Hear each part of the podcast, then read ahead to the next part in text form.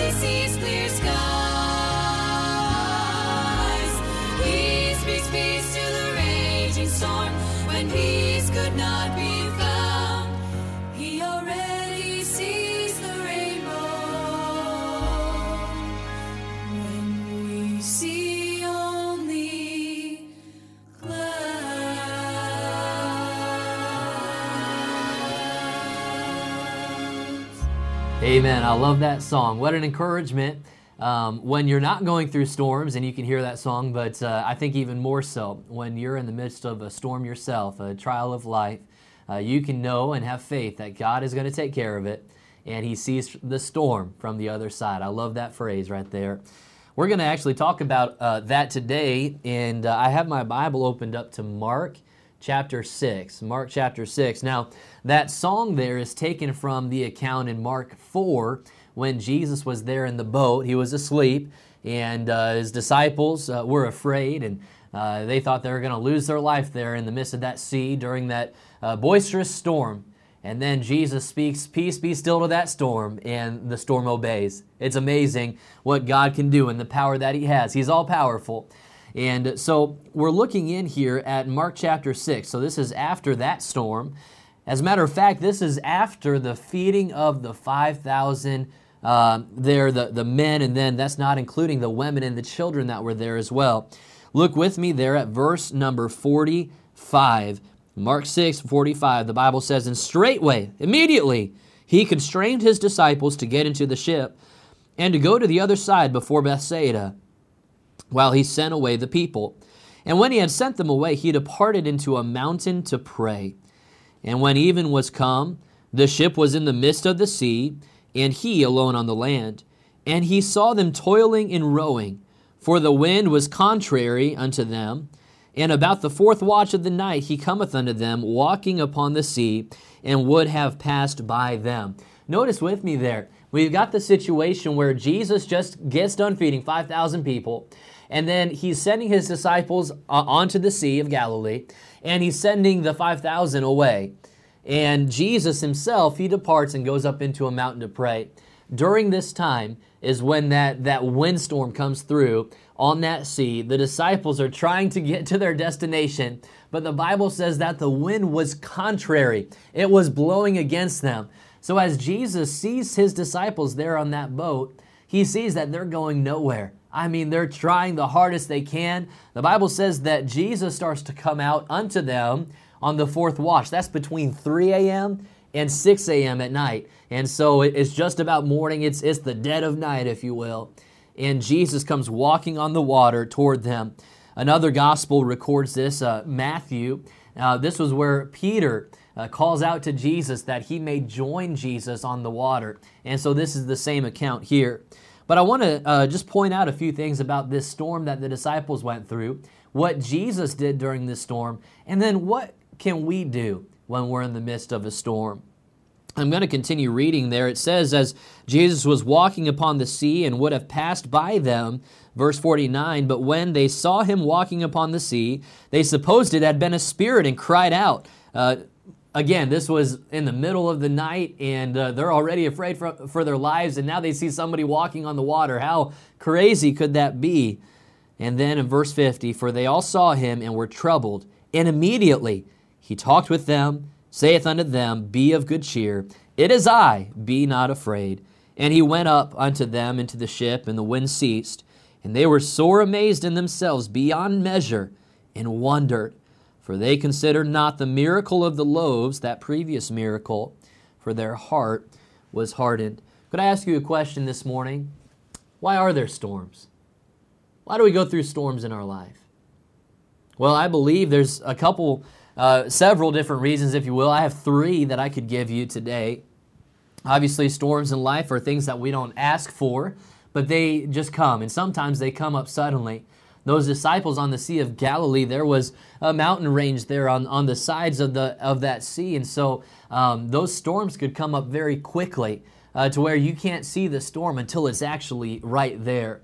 Uh, storms in life, I, I remember growing up in Illinois and uh, we would have our fair share of thunderstorms and and uh, they could get pretty intense at times. And i know here in north carolina we have uh, more hurricanes and different things that come through here.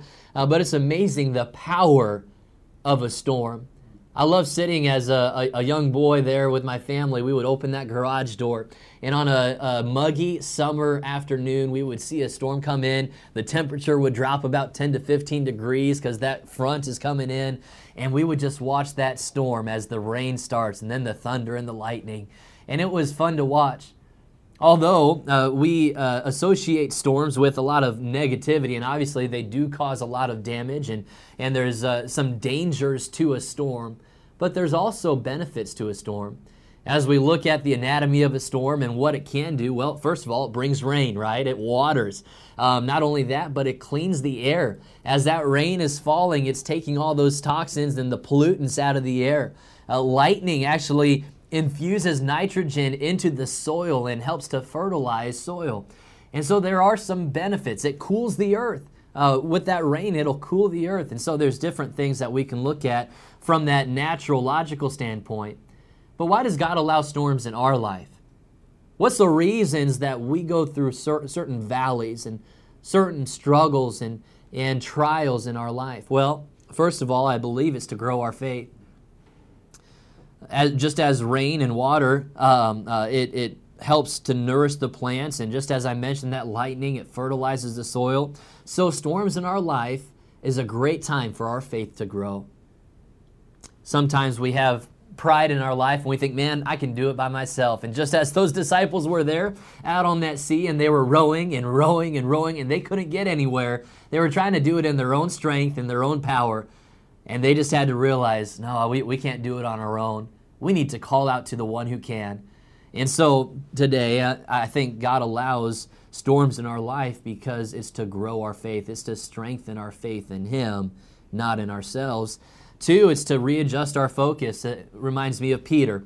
Um, as he would call out to Jesus, he joins him on the water, and then what happens? He takes his eyes off of Jesus, starts looking at the wind and the waves, and thinking, oh man, what am I doing? And he starts to sink readjust our focus. So many times we panic because all we see is the storm and the damage it can cause.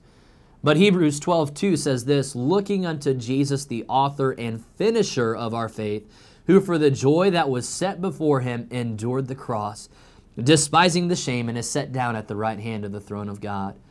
I believe it's to readjust our focus. What should we be looking at in the midst of a storm? The worst thing we could do is look at everything around us look at the people, look at the circumstances, and think there's no hope. Why is this happening? Looking at our circumstances, we can get fearful. But when we look at the author and finisher of our faith, Jesus, that's where faith steps in and we see him work. How about this one? Is to restore our fellowship. I don't believe this is all the time, but there are certain cases where God allows storms in our life because we're not right with him.